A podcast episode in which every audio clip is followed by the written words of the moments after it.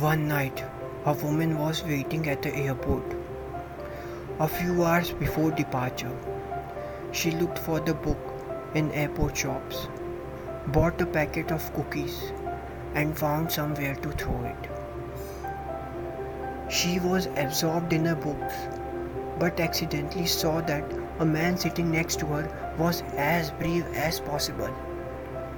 Pulled out one or two cookies from the bag which she tried to ignore to avoid the scene.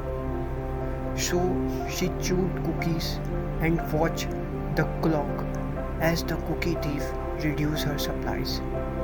As the minute passed, she became more and more irritated, thinking, if I hadn't been so nice, I would have painted his eyes. For every cookie she took, he took one. And when there was only one left, she wondered what he would do. With a smile on his face and a nervous laugh, he took the last cookie and broke it in half. He offered the half and he ate the other. She snatched it from him and thought, Oh, brother, this guy is so nervous and also rude. Why didn't he even show gratitude?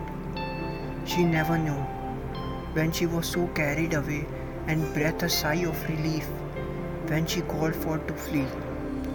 She packed her things and headed for the gate, refusing to look back at the thief in gratitude.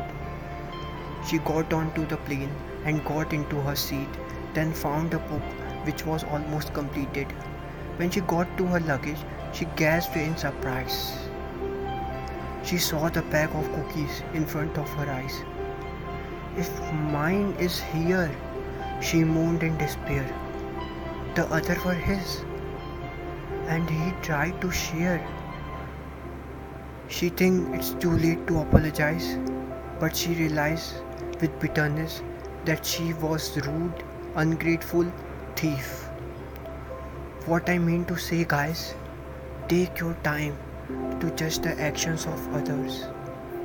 Sometimes we can make mistakes and end up being even a bigger fool.